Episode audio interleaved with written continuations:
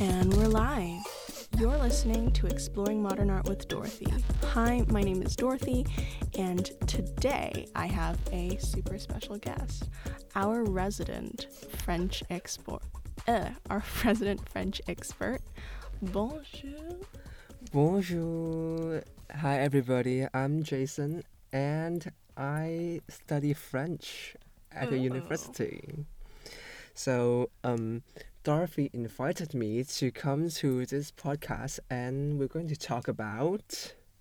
Paul Cézanne. Wow. Do you do you know who he is? Can you tell me like something about Paul Cézanne, like a fun fact? He's definitely a very um, prominent figure in the Impressionist art movement, and he his legacy is Mhm. actually quite significant to the art scene. All right. So, Paul Cézanne, actually, I feel like we need to start off this episode by not only thanking you for coming, but also talking about how important Paul Cézanne really is to the art scene.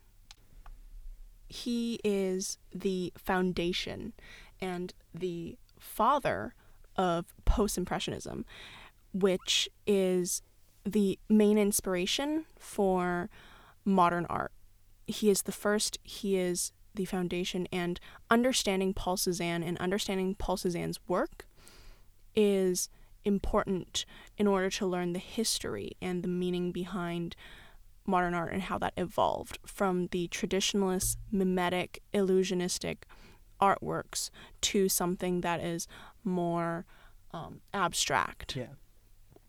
So maybe let's start with his Early childhood? early childhood. Yeah. All right.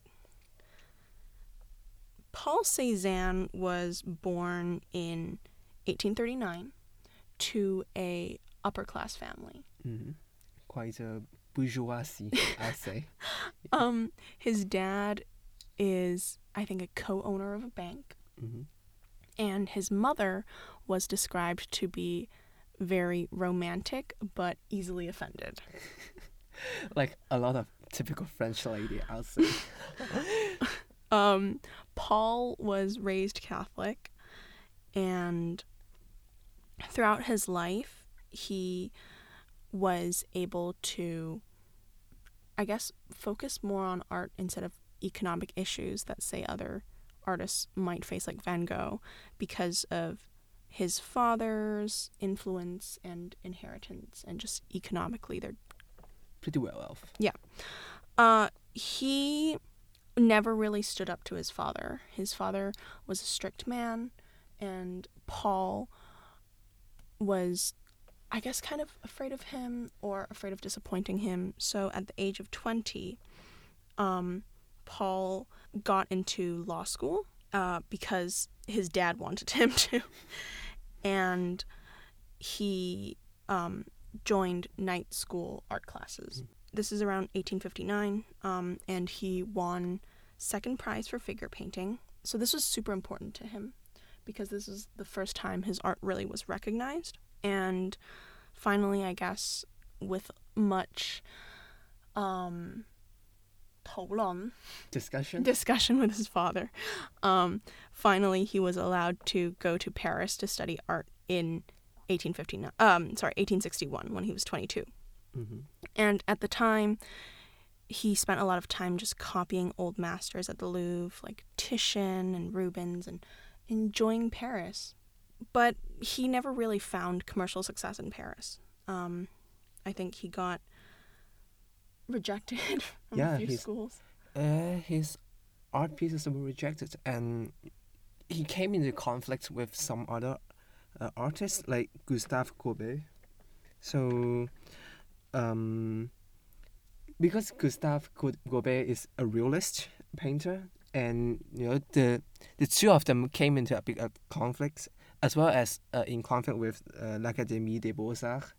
So, l'Académie des Beaux Arts in English means the Academy of Fine Arts. So, in case you Mhm. are curious. Yeah, so because of his failure Mhm. to to get into that art school, at 24 he went back to um, his birthplace. Um, I think it's called uh, Un de Pro- Provence. Aix-en-Provence. Aix-en-Provence, and um, he took a job at his dad's bank. But like a year later, um, it just I guess doesn't work out for him, and art was the true passion he wanted to pursue. So he joined um, the Académie Suisse, and in in Paris, in Paris, and befriended Renoir, Monet, and Sisley, um, who will later influence him into Impressionism. yeah, where they kind of form that little group. Yeah, so I think, um, I think you've encountered some uh, pieces of art that are influenced by the impressionist impressionist movement. Mhm. So, I think you've seen a paint painting in which there like the sea, the ships on the sea, and the sunsets, right? And you know you can see some uh, like bluish green uh, sh- brush strokes on the painting and on the sea. So that painting was called Soleil Levant. And in English, Oh, the Monet painting. yeah, Claude Mo- by Claude Monet. Yeah, So sunrise, right? sunset. No, no, no. I think it's sunrise. I think. Okay, right? yeah, sun, sunrise in French is Soleil Levant. So yeah, I, I, didn't really remember the English name for it. So um, that's kind that's kind of where uh, impressionism started. So by Claude Monet. So Mm, I guess he, yeah, he he really did popularize it. Um. Uh. Oh. S- Soleil Levant. Soleil Levant. Soleil Levant um, was something that showed kind of the passage of time with Yeah. light, right? Especially in the horizon and then the sea. Can you maybe like talk about what you see in an impressionist artist and kind of what kind of defining traits you see in Soleil Levant that um, would, I guess, be evidence of your arguments? Or yeah, So in before the impressionist movements, so in a piece of art, you can see very uh, definitive lines and very of uh, visible lines, and just the outline of an object.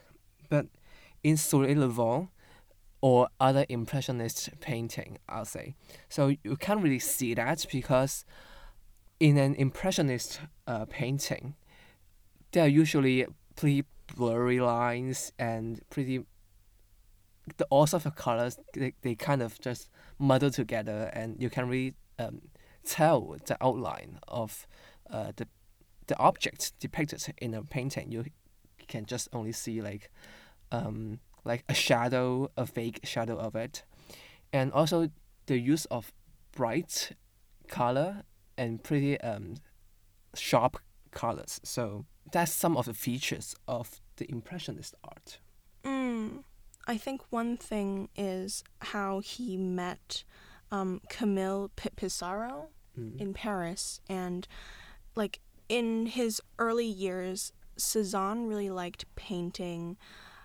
darker, more romantic and classical themes, almost Baroque colors. Mhm.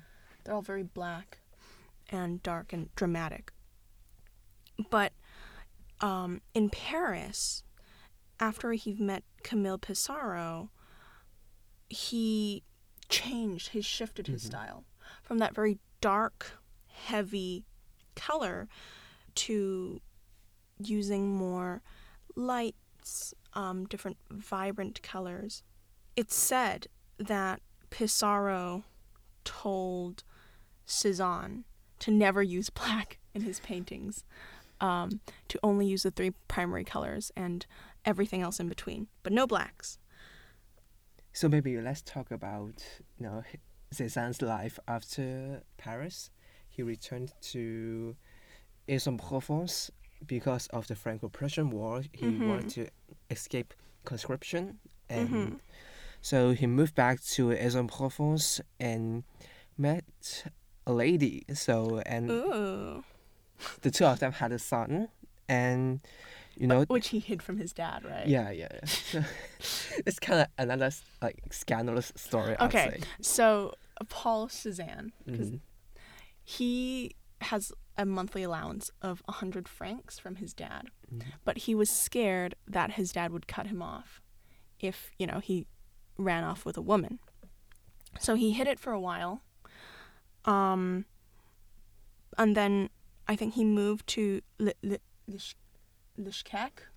Listak, Listak, so a village. a village, Lishtak. Yeah. And there is where his dad found out, I think, Mhm. About his family, and his dad threatened to cut him off. But, you know, he's. Paul is fucking spoiled. And his dad upped his allowance from 100 francs per month to 400 francs, which is a lot for a month. Like, even now, 100 francs, like 100 100 euros euro? per month? Yeah, it's quite a bit. Like it's like Yeah. a thousand. Hong if you, Kong, If, yeah, if you convert to Hong Kong dollars. And, like, imagine, like, before inflation at the time. Yeah, that's quite a bit. Yeah, he's, like, living a good life. Getting that coin, you know. so speaking of Estak, so the village he lived in, hmm um, he actually painted that village, and kind of like what Dorothy has said, Pissarro told um Cezanne to not to use uh black and only use bright colors, and his painting for this village L'Estaque kind of um, uh, reflected that change. So I would say that's um quite a monumental moment in his life because he his style really shifts to like bright, vivid uh, colors. Mm, another thing I think is interesting is that I think his dad um, built him a studio. Oh, Bastide du Jas de Bouffan. Yeah. Yeah. Yeah, Bouffan. um, and so because now he has that kind of stable residency with a studio for him, Yeah. he started creating um, art with other painters and he started having collaborations. Like he painted with Renoir there in 1882, and then I think he worked with Monet. Um, I think he visited Monet in, in Paris with Ren- Renoir in 1883, but that uh, lack of interruption and he was able to be independent and have a stable uh, house life and career allowed him to be very very creative and work with so many different artists and that's when kind of his impressionism bloomed Yeah. but then he started i guess shifting um, into his known as constructive period in 1885 to 1888 where he started to do more um, post impressionism hmm So definitely matured a lot in this period. Um, I guess it's kind of interesting to see um, because in this period, um, Cézanne is rejecting the um, original ideas of the Impressionist movement a bit. So it's kind of interesting to see how the art history is repeating its, itself. Like before the Impressionist movements, we are having very defined outlines of objects and you know um, pretty realistic colors, I would say, and not as abstracted. Then we shift to the Impressionist, which rejected the past. Post impressionist not yet. So um, Impressionist rejected the uh, past art, you know, uh, blurry lines, um, capturing the passing of time, well i don't think it's rejecting i think it's more like just evolving. breaking Yeah. i guess it's trying to build on realism Yeah, so like instead of static uh, image, they're Mm. trying to capture time, and now Cézanne with post-impressionism, Mm. he's like um, shifting away from the original impressionism a Mhm. So it's like a cycle. I think it's kind of interesting to see how art and humanities has evolved. Definitely. Um, leaving that period, and we're kind of ta- getting through to his final period, where um, his father passed, and um, Bouffan, I think, became a city-owned um, land Mm-hmm. because I think he couldn't he couldn't um, pay to, to keep up with that to keep the house.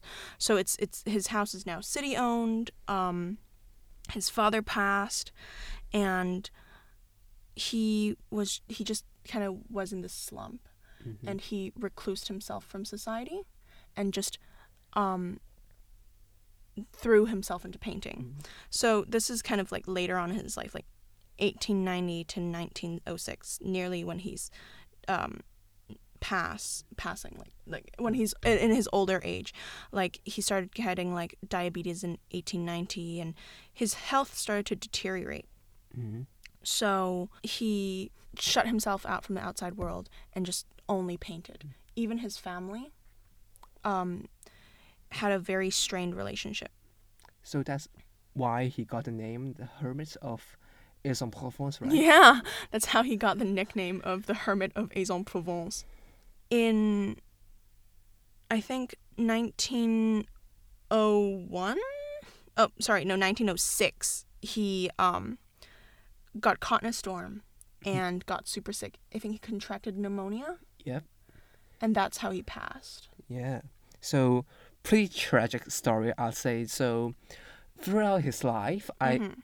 think his art were not re- as recognized as other prominent artists at the time.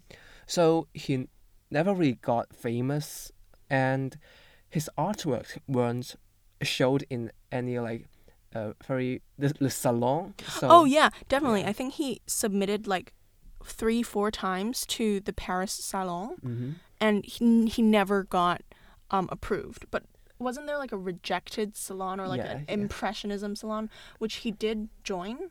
The Yeah. impressionist salon, but he was also like really criticized there. So he never really fit in even with the impressionists.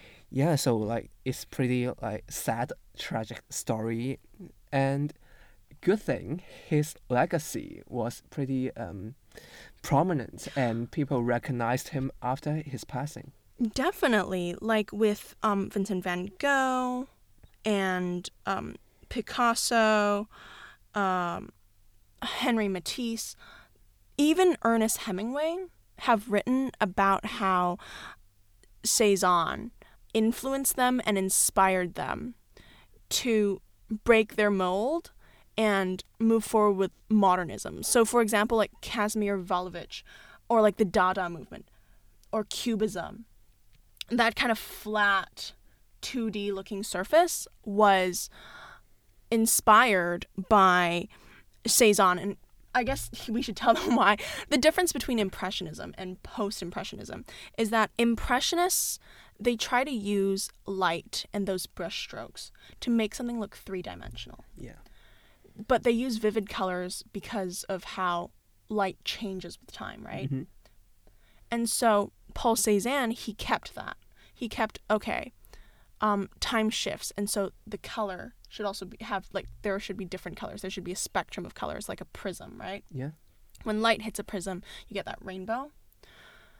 Um, but what he took away was that three dimensionality and how light should make an object appear. He drew objects in this style to make them look two dimensional or to make them look flat.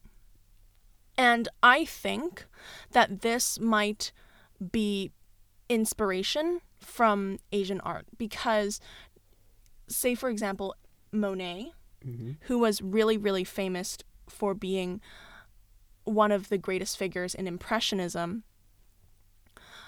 he was inspired by Japanese woodblock prints. Some of his arts are, and like uh, pottery. And I think that Cézanne and his two dimensional looking figures might also be inspired by Asian art. And this is what I think, right? My theory on it. Um, Asian art is a two point perspective, usually, Yeah. when they draw architecture or um, or when they render like a structure. Yeah. They use a two point perspective. So you look at like a cube from two points and you draw all the lines, right? How we usually draw cubes in mathematics. But that's not how you actually see an object in real life. Although it's more mathematically or architecturally correct and factual, it doesn't look like reality. But in Western art, it uses a one point perspective. And a vanishing point. Yeah. Where lines converge to, um, I'm sorry, lines diverge to one vanishing point in the horizon. And so, object, clo- uh, sorry, objects closer to you would render as bigger, and objects further to you would render as smaller until they kind of become just a dot and disappear. Chinese art doesn't do that. Chinese art is very two dimensional, and everything kind of just looks the same. But it's more, I guess, mathematically accurate. And I think that's what Cezanne was trying to do, or maybe like that's where inspiration came. Of course, like this is very specul- speculative of me, but that's what I think um, on the development of Cezanne and post impressionism. Yeah, and maybe let's speak about um, the legacy of Cezanne. So, like what Dorothy has said, he definitely influenced Pablo Picasso and like Matisse as well. So, Henri Matisse.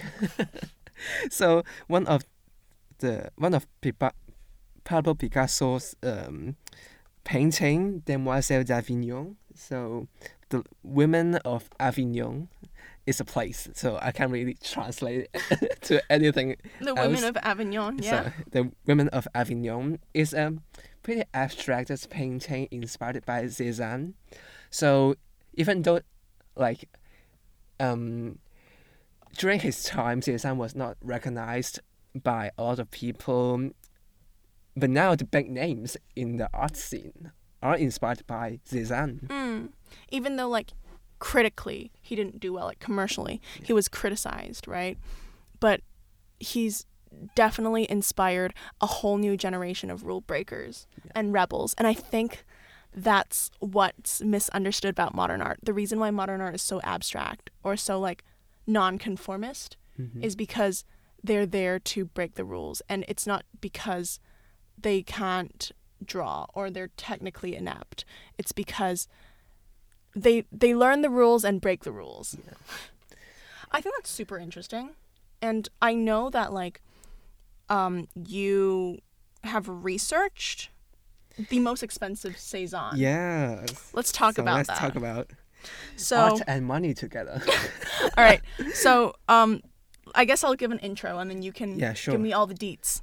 Um, so the most expensive Cézanne that was sold is called the Card Players, which was made in like around 1892 to 93. Um, it was sold for 300 million in 2011 to the royal family of Qatar, and if we adjust that price Mhm. um, with inflation to today, it'll be around 341 million. So It- crazy amount of money. Yeah. it's the second most expensive painting ever sold in history.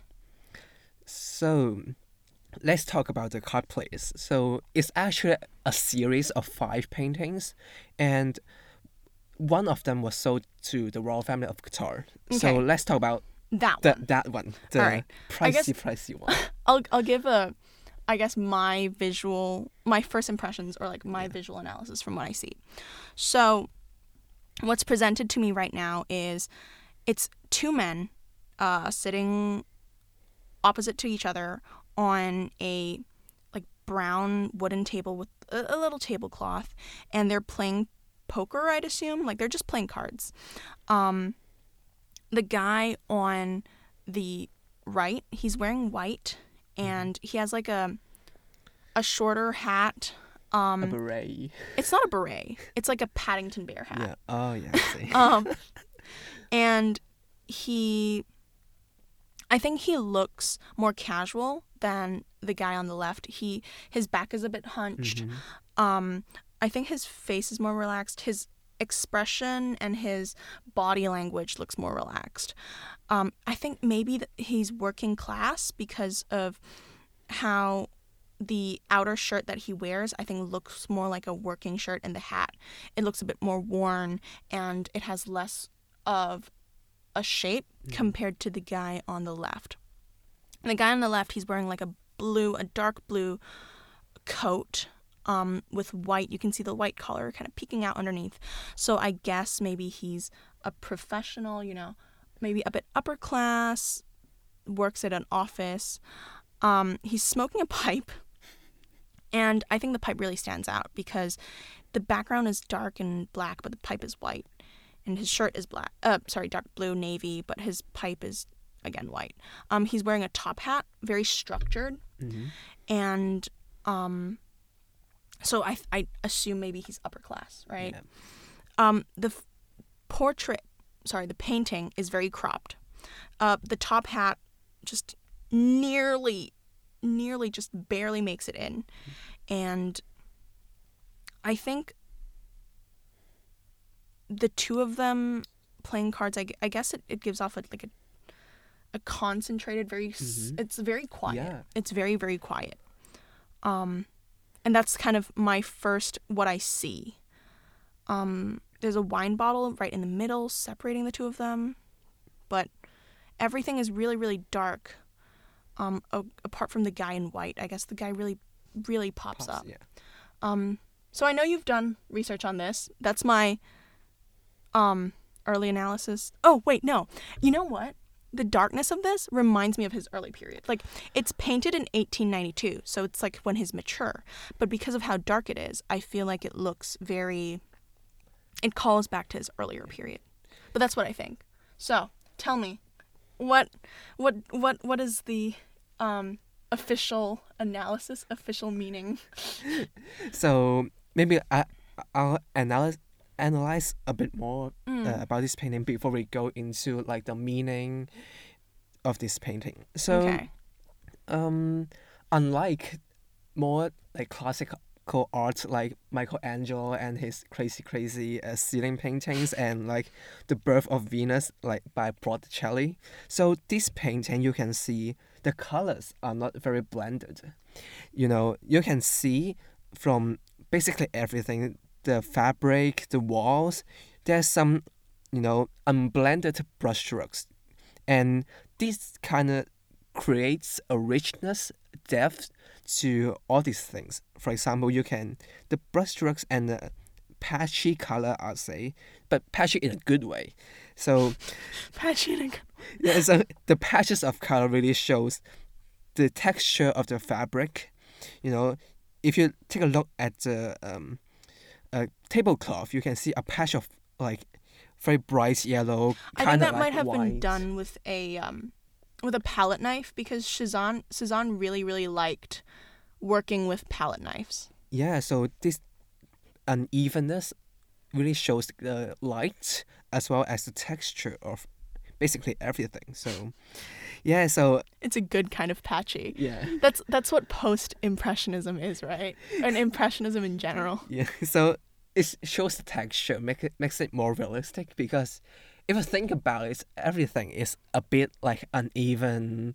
Um, not everything is like perfectly smooth, right? Mm. So if you look at the walls, that that apply applies as well because you can look at the sh- the colors are uneven. You know, some darkness. Okay, so that's one of the. Uh, this kind of recalls to the f- features of uh, impressionism. So not completely completely smooth. Okay, Mhm. so let's dive right into the meaning of this painting. So I'll say this painting is to demonstrate or to express tension and raise the stress of the card players. So let's talk about the colors. So you can, if you take a look at this painting, so you can see the very strong contrast of uh, light and dark. So on the right side, it's very bright. The the man is wearing a white, maybe a beige shirt, so it's very bright. The light is coming from the right. And on the left side, you can see the very dark background, and the man is wearing a dark blue shirt with, you know, a brown hat. So it's kind of, you know, kind of dark. So the two sides are opposing each other. So light on the right and dark on the left. So that's one way to, um, I guess, to really create a st- stressful atmosphere. Yeah, you you brought up um balanced asymmetry before when we were talking about this. I think that's a really interesting point. Yeah, so let's talk about that. So this painting is balanced but asymmetry. So why was it balanced? So if you take a look at this painting, so everything is kind of almost symmetrical. You got man on the right, a man on the left, and they're both wearing hats, you know, and they're both holding cards, similar posture. So that's um Like dark versus light. yeah. So that's uh why it's balanced, but it's asymmetrical because you know they're not exactly the same. Mm, like know. the tablecloth Tab- on one side. Right? Yeah, and uh, pipe on the left, you know, and the bottle in the middle kind of kind of marks the midpoint of this Mm. painting. It kind of uh, creates a separation of space, spatial uh, separation, and divided into left and right. So let's go back to the tension, you know. So another way to create tension is with the action of the characters. So if you take a look, um, they are not moving. They are very. Their eyes are very concentrated, and on their cards. So, you know, you are um, you see the the expression, the Yeah, they're definitely expression. really tense, Yeah, and they're very. It's and it's silent, right yeah, silent. It's very it's very quiet. They're not talking. They're not smiling. It's a very stoic expression. yeah And the final way to create tension is to remove the unnecessary details. Mm-hmm. So, you know, if you take a look at the cards, you can't tell what card they are playing. You know, it can be anything, poker, maybe some other Frenchy card games that I don't know. What other Frenchy card games are there? I, I'm not sure what, Like what kind of Pokemon trading cards, right? Yeah, maybe. I can't tell because it's blurry. And their face, face, you know, you can see the structure, the nose, the cheeks, but you can't identify a person with this painting. Mm. And uh, the most important thing is that there's no audience, there's no crowd in this painting. So this creates tension because you are you're like in a very private setting, you know, you, You're you're focused on them. yeah, you're focused on them. So there, there's no party going on. There's no, you know, uh, crowd cheering for them. It's silent. It's Mm. you know, it, and you're up close and personal with the players. And another thing that I think actually now that you talk about being tense, silent, I think because of how the background looks and um how it's like white and the background is kind of dark blue and the guys in in front is wearing white and and um the one on the left is navy. I think it's also very cold yeah, and they're wearing coats, right? These are winter coats. It's very, very cold, tense, dark, silent. And I think that's what creates that tension and drama. And that's why I f- always feel like Paul Cézanne, maybe this is from the his inspiration of like maybe the Flandre Mas- Masters, but I feel like it's very, very. It has that baroque drama, you know. yeah. So pretty ten- tense drama going on here. Mm. So, you know, definitely worth the money. Go buy Paul Cézanne. If I, if I had the money, I'll buy Paul Cézanne. You know. So yeah, Mm. that's my two cents on this painting. Thank you so much. Thank you for having me. Um wow, I think this is like one of the first episodes when where like I haven't gone on a stupid tangent. you it's just so great, I think, to be able to converse with someone that's just so knowledgeable about art like you. Oh, thank you so much. I think Like- you are very knowledgeable as well. No, no. like you really get into the nitty gritty. So thank you so much for coming. This was honestly such an enjoyable episode to record. Um, do you have anything else you want to say before we leave? No, it's a wild ride, and I'm glad I'm you know on this wild ride with you. Thank you so much. Um, thank you so much for listening, then, dear listener. Um, we'll see you next week. Um, free to follow tune in for Frida Kahlo next week. Yeah, Um, Spanish next week. see you. Bye. Bye.